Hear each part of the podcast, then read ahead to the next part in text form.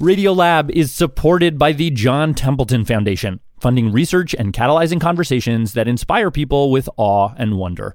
Learn about the researchers making the latest discoveries in the science of well being, complexity, forgiveness, and free will at templeton.org slash podcast. Radiolab is supported by Progressive Insurance. What if comparing car insurance rates was as easy as putting on your favorite podcast? With Progressive, it is. Just visit the Progressive website to quote with all the coverages you want. You'll see Progressive's direct rate. Then their tool will provide options from other companies so you can compare.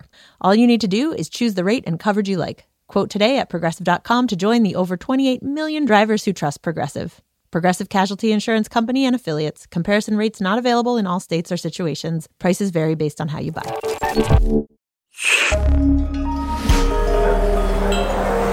Listener supported. WNYC Studios. Oh, wait, you're listening. Okay. All right. Okay. All right. You're listening, Listening to Radiolab. Lab. Radiolab. From WNYC. See?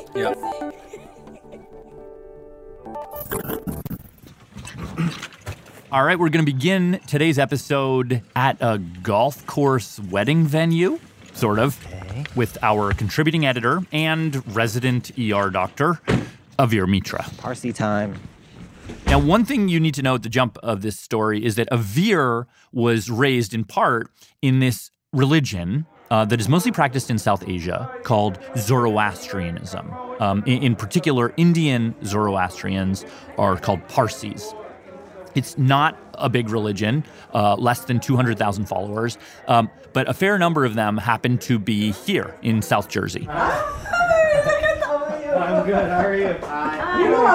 They rent out this space once a month to socialize, read scripture, eat tons of homemade Indian food. But this time, Avir, we, we did not send him there for that. Go that. grab some snackies. Although it sounds like he did do some of that. Okay. So I'll have to be sticking this in your face. I hope you don't mind. this time, he was there to talk with his priest My name is Kawas Desai.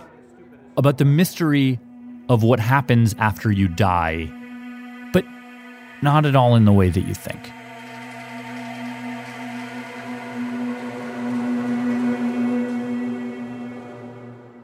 I'm Lulu. And I'm Latif. This is Radiolab. Uh, and we should mention that this episode does deal with death, and there are a few brief graphic descriptions, as well as a couple swear words. Please listen with care. All right, here's Avir. Every time I tell people about how we, I guess, our burial, well, it's not even, I don't know what the word is, not burial. Disposal of the dead. is what you're talking. Yeah, I get a lot of weird looks. Why? I mean, Well, maybe you could tell me what what is our method of disposal of bodies? the method of disposal is exposure. Exposure. Mm. What does that mean? We take our dead to this place called the Tower of Silence. The Tower of Silence. I've been to one in Mumbai. It's this hill in the middle of this big bustling city, but when you get there, it's like just this super forested, quiet area. It almost feels like a jungle, it's so dense.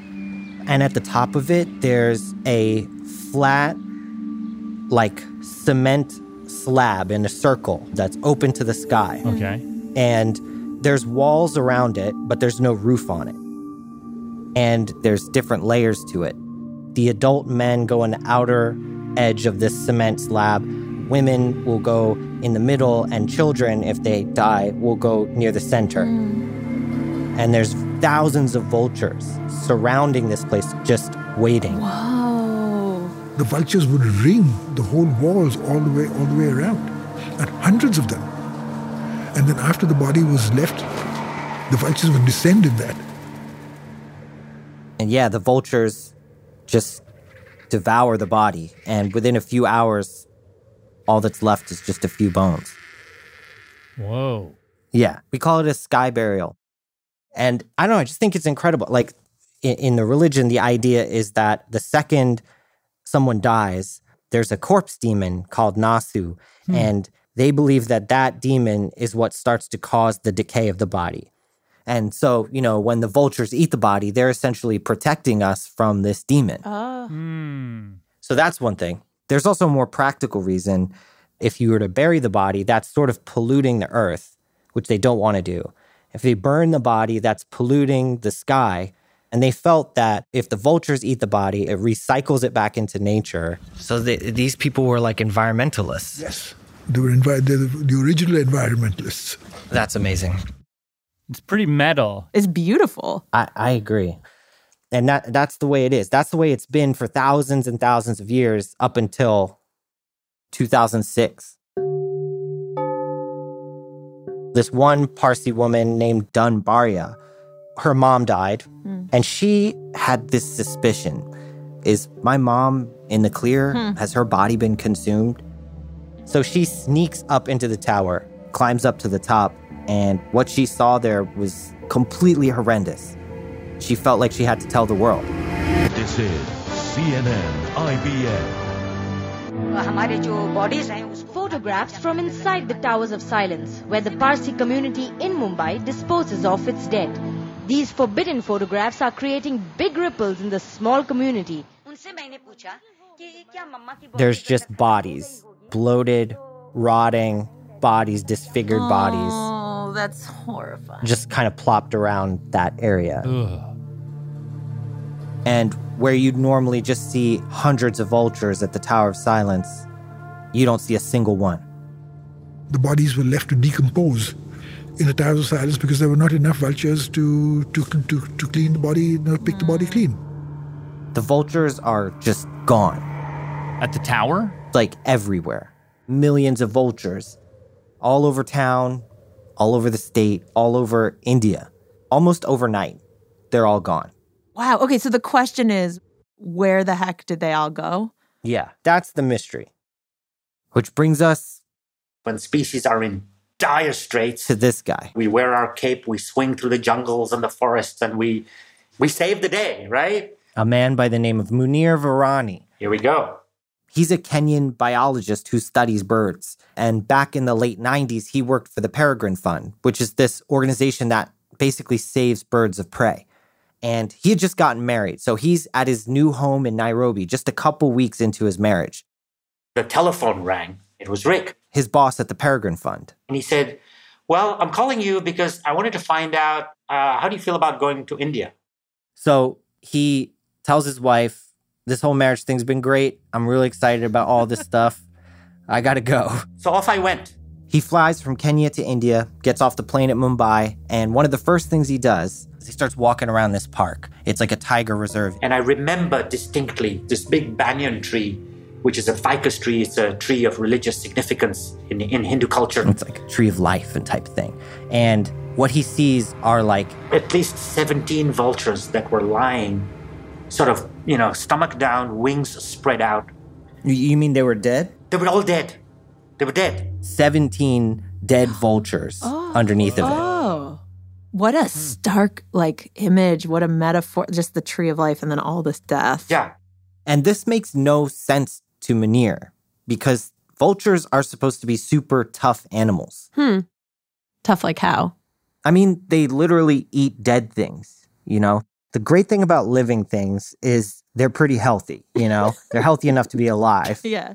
And so I want to get some of that, you know, whatever Right. you got going Right. on, I want to put in my belly. But Mhm. if you died, something went wrong with you. And now I'm just going to make you part of me, essentially, by eating you. That's a bold move. But secondly, the second you die, you know, all these bacteria, viruses, and fungi that you've been keeping at bay by being alive and having an immune system, you know, now all of a sudden they start taking over. So the way the vultures survive this is they have a super acidic stomach. It's up to 100 times more acidic than our stomachs. It's like battery acid stomach. Yeah, exactly. Like they can eat anything and it's just melts away. Uh, Some species also piss and shit acid, okay, oh, onto themselves. Poop boots. Yeah, poop boots, because that keeps the bugs away. It's a little chemical defense? Exactly. Wow. And if someone tries to eat the vulture, some species have evolved this response to just vomit oh acid on the predator. Wow. That is gnarly. Yeah. And it turns out that all of this is so important because if you think about it, they're basically gobbling up all the diseases and bacteria, rabies, anthrax, all these things Um, and it stops with them. Like they're the end of the line. They're like nature's immune system. Rad. Yeah, that's a superpower. And they play such an important role that a bird just keeps evolving to become a vulture. Whoa. This happened four times independently on Earth that we know of, like just across the world. Like, you know what I mean? It's almost like if I came out with like Dark Side of the Moon by Pink Floyd or something, like I wrote that album and then someone else also wrote that album and like four people across the country just wrote that same album. Why is that your Over and over. metaphor? I love that That's your a metaphor. really weird metaphor. And so going back to Munir looking at this banyan tree, it's super weird that there's all these dead vultures underneath it.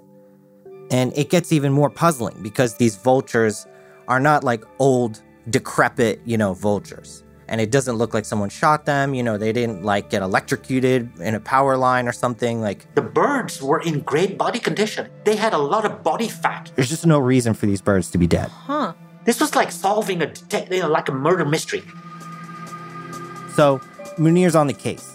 And what he needs is to get some dead vultures over to a lab in the US. Okay. So he goes to India and he's a young whippersnapper and he's like, This is what we need to do. We need to get permits to send tissue samples so that people around the world can look at them India's like, very fast. no, you can't take these tissue samples. Why are they worried about that? Yeah. You know, it just kind of got tied up in red tape because, you know, India doesn't want people taking their natural products and animals and seeds and wildlife and, you know, making money off of it. Okay. And by the time he's trying to negotiate with the Indian government, the vultures have already started dying off at a incredibly rapid rate. Like in India, 95% of vultures are already dead. Oh my God. That is serious. I mean, that is like a just, that's insane. It is. And so he's like, shit, like, what do I do now? So he goes to Nepal, tries again, same thing. They say no. And so he decides he's going to go to Pakistan, a neighboring country, and see if he can get some dead vultures there. But I look in the skies and there are thousands of vultures. And I mean thousands. wow. You come across a dead buffalo or a cow, and there are maybe 200 vultures that are trying to get into it. But is it, but isn't it bad because the vultures don't seem to be dying over there, so you may miss the problem? There's a twist.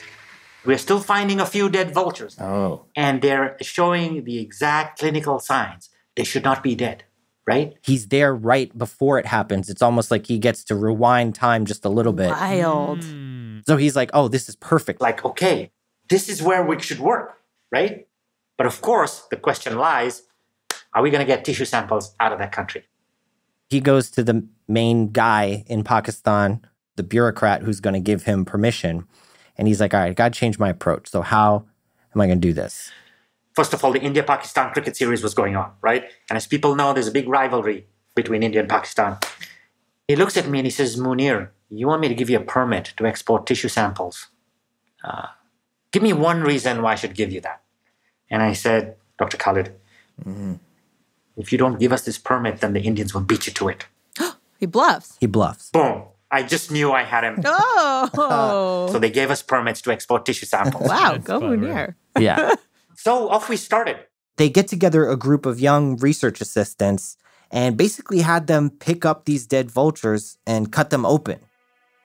And what they see is striking. The inner organs were covered with a white, chalky paste. Does that look like toothpaste? Like, what does it look like? There's like powder, white powder, all over the, the liver, the heart, the lungs, everywhere. Can you wipe it off? Like it's literally Yeah. a substance. Yeah, exactly. Weird. So he goes to his senior colleague, this guy, Lindsay Oaks. Mhm. Oaks takes one look and he's like, oh, I know what that is. It's kidney failure. Huh? What? It turns out that if you shut down a vulture's kidneys, all this stuff backs up, turns into a paste, and gets deposited in all all the organs. What stuff? What that stuff is, Yeah. is uric acid, Oh, ah. bird shit. which is bird pee, bird shit. It's the stuff that's making their pee and poop so acidic. They can't pee it out. And so now So it goes up. it's just it's just depositing in their joints, in their organs. oh my God. and you die. Wow. So now they know, like, what's killing the vultures is kidney failure. But no one knows what's causing the kidney failure.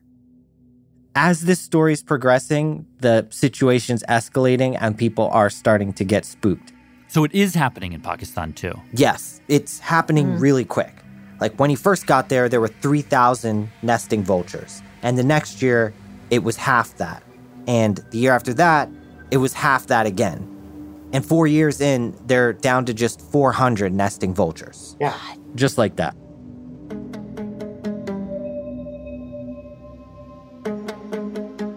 So the leading theory at this time Yeah. is that this is a virus, Oh, right? Because okay. look, it started in Southeast Asia. So they're thinking, okay, maybe going east to west, this virus is spreading. Southeast Asia, Nepal, India. And if this virus moves further west into Pakistan, Afghanistan, into the Middle East, and comes into Africa, where vultures play such an important role, the consequences would be completely dire. Remember, these vultures are like nature's immune system. They perform probably the most important role than any other animal or groups of animals combined. Like, if we don't have them digesting all this bacteria, diseases, and viruses, who knows what's going to happen to the entire world? So we're really fighting against time.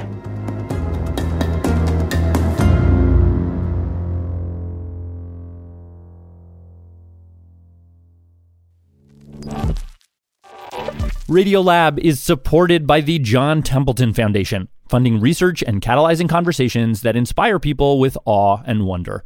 Learn about the researchers making the latest discoveries in the science of well-being, complexity, forgiveness, and free will at templeton.org slash podcast. Radiolab is supported by Babbel. Sometimes self-improvement can feel like a pretty overwhelming journey. So what if this year you just got a tiny bit better every day? When you're learning a new language with Babbel, that's exactly what you're doing. Babbel is a science-backed language learning app with quick 10-minute lessons that have been handcrafted by over 200 language experts to help you start speaking a new language in as little as 3 weeks. You can learn everything you need to have real world conversations, café s'il vous plaît, from vocabulary words to culture and more. And if Babbel can help you start speaking a new language in just three weeks, imagine what you could do in a few months or a full year. Here is a special limited time deal for Radiolab listeners. Right now, get up to 60% off your Babbel subscription, but only for our listeners at babbel.com slash Radiolab. Get up to 60% off at babbel.com slash Radiolab, spelled B-A-B-B-E-L dot com slash Radiolab. Rules and restrictions may apply. While some colleges ramped up police presence on campus, others responded to protests against Israel's war in Gaza by giving students a seat at the table. I'm Kai Wright, and on the next Notes from America, meet a young negotiator from Brown University. We'll explore what divestment actually means and how views of victory in this movement vary depending on where you sit. Listen wherever you get your podcasts.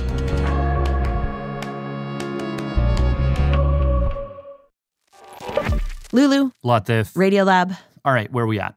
Things are looking very grim. Yeah, it's it seems like all the vultures are dying, and it is up to Munir and his team to try to stop it.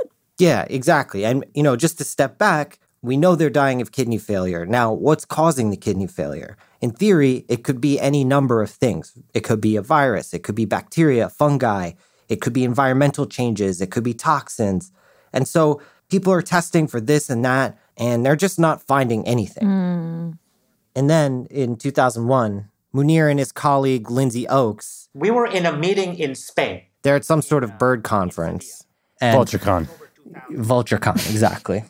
They're in their head to toe vulture costumes. I, I can picture it. I can picture it. And you know, this is not a great year for VultureCon. Everyone's covered in talcum powder.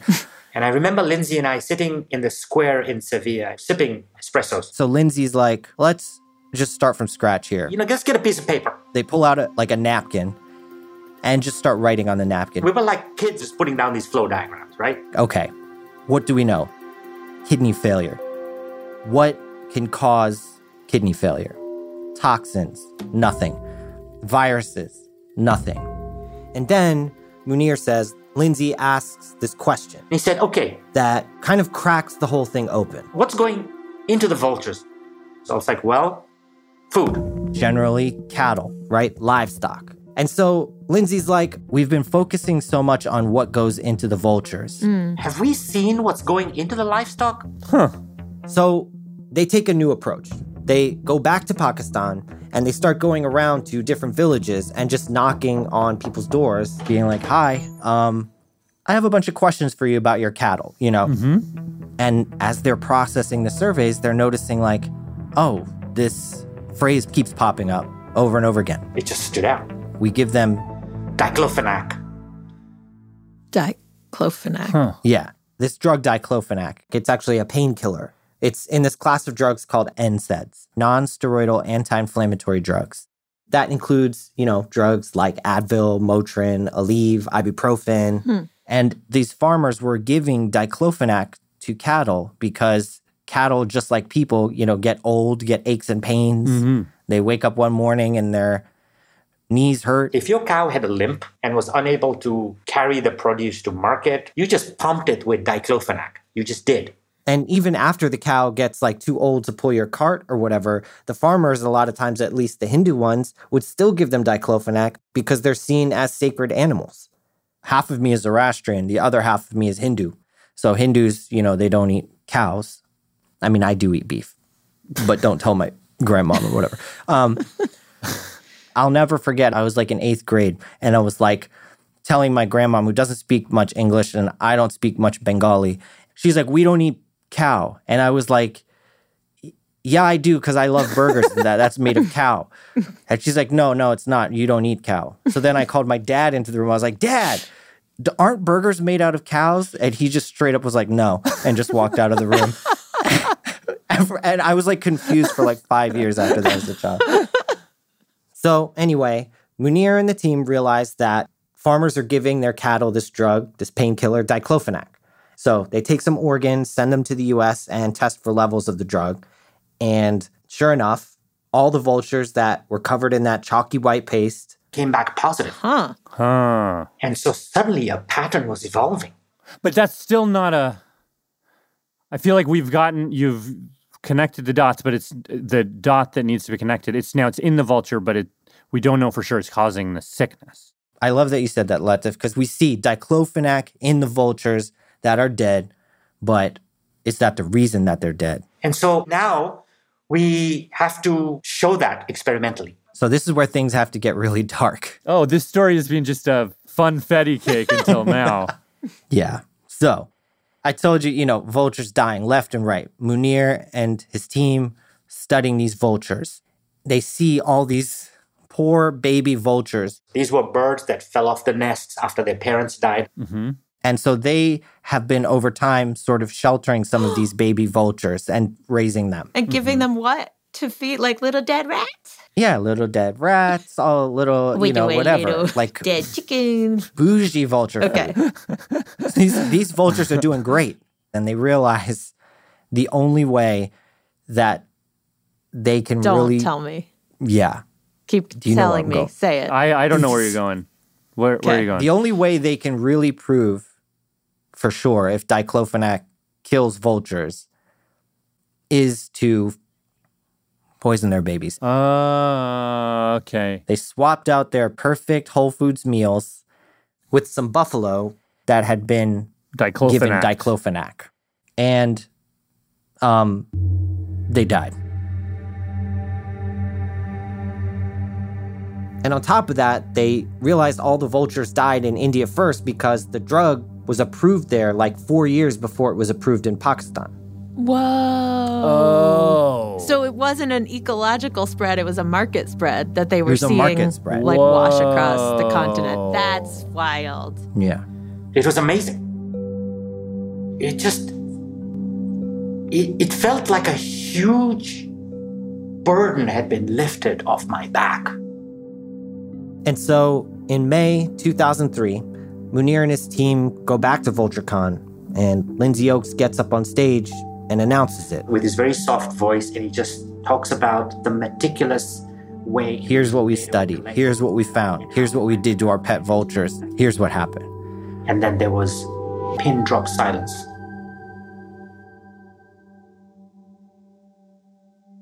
And then there was this applause that just went on and didn't stop, and people stood up.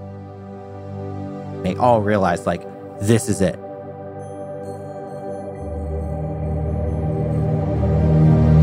Wait, I guess I'm just wondering: was there any parallel with where were U.S. vultures I thi- dying off? Yeah, I think the difference is like we don't care as much about cows in the US. Oh, so they're not living. Oh, so they're not. Le- we're eating the meat, so the vultures aren't getting it.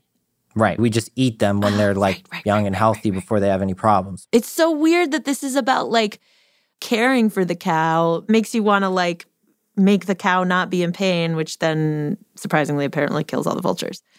Yeah, it's weird. And you know, as a doctor, I can kind of relate to that.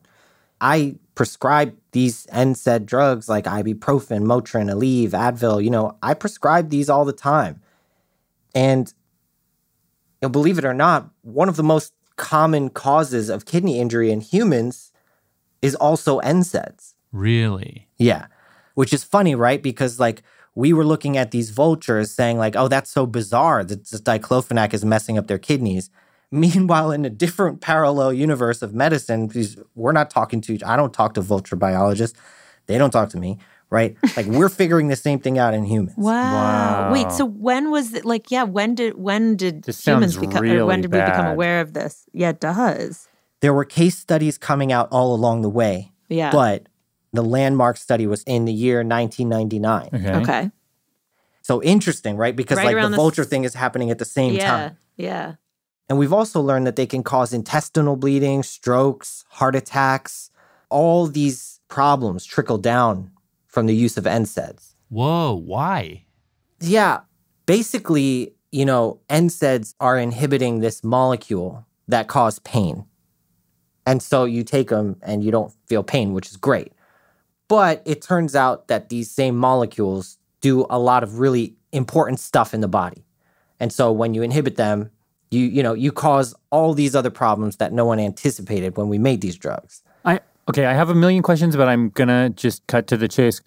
Like, we take these drugs all the time, all of us. Like, wha should we stop taking these drugs?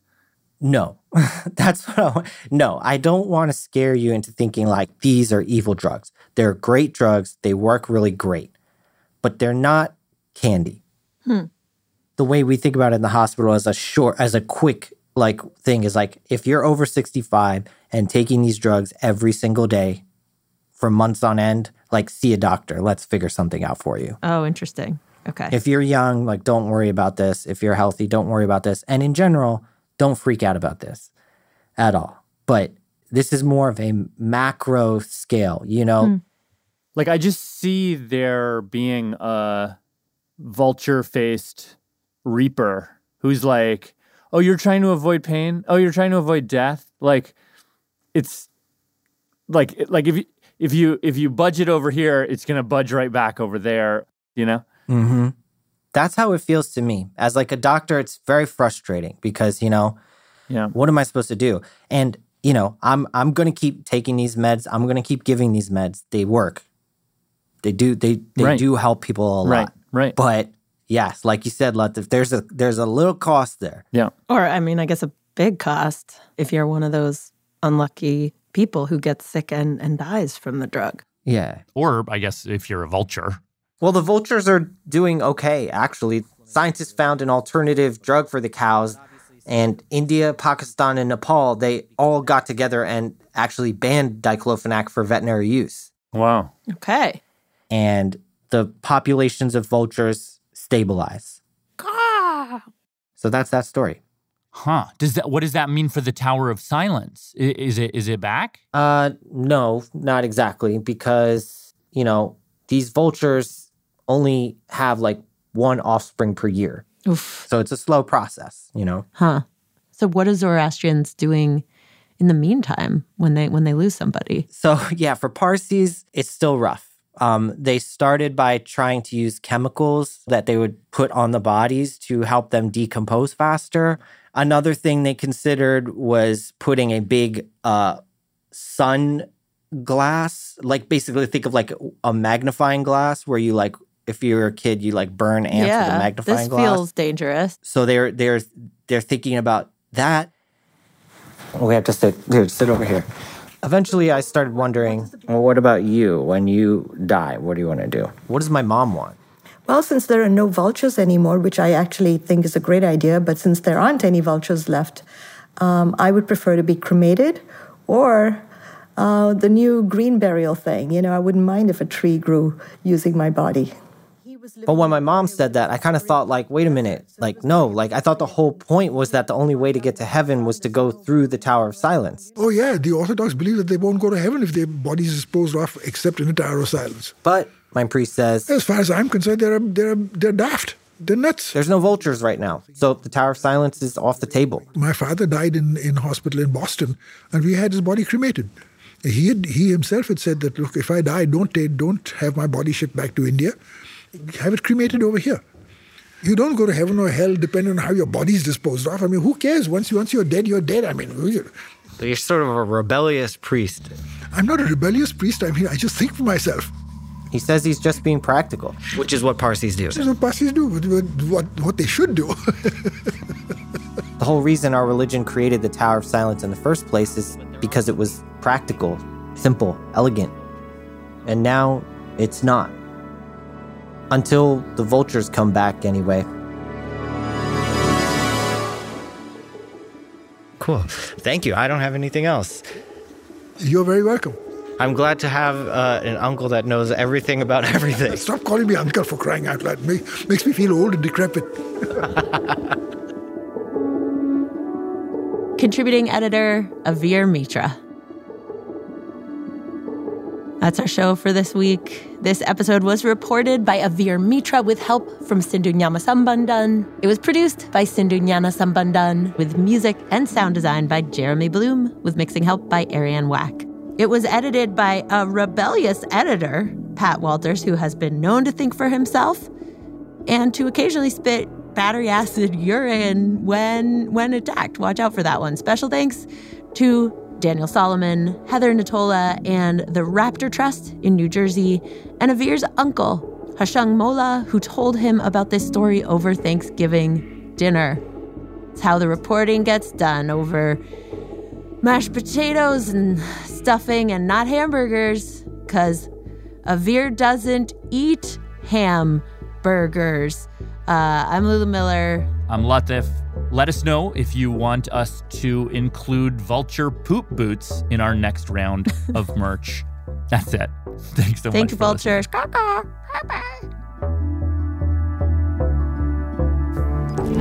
Radiolab was created by Jad Abumrad and is edited by Soren Wheeler. Lulu Miller and Latif Nasser are our co-hosts. Dylan Keefe is our director of sound design. Our staff includes Simon Adler, Jeremy Bloom, Becca Bressler, Rachel Cusick, Beketti Foster Keys, W. Harry Fortuna, David Gable, Maria Paz Gutierrez, Sindhu Gnanasambandan, Matt Kielty, Annie McEwen, Alex Neeson, Sarah Qari, Anna Rascouët-Paz, Sarah Sandbach, Arianne Wack, Pat Walters, and Molly Webster, with help from Andrew Vinales.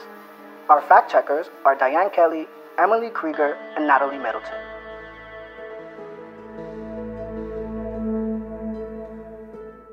This is Joel Mossbacher calling from New York City. Leadership support for Radiolab's science programming is provided by the Gordon and Betty Moore Foundation, Science Sandbox, A Simons Foundation initiative, and the John Templeton Foundation. Foundational support for Radio Lab was provided by the Alfred P. Sloan Foundation.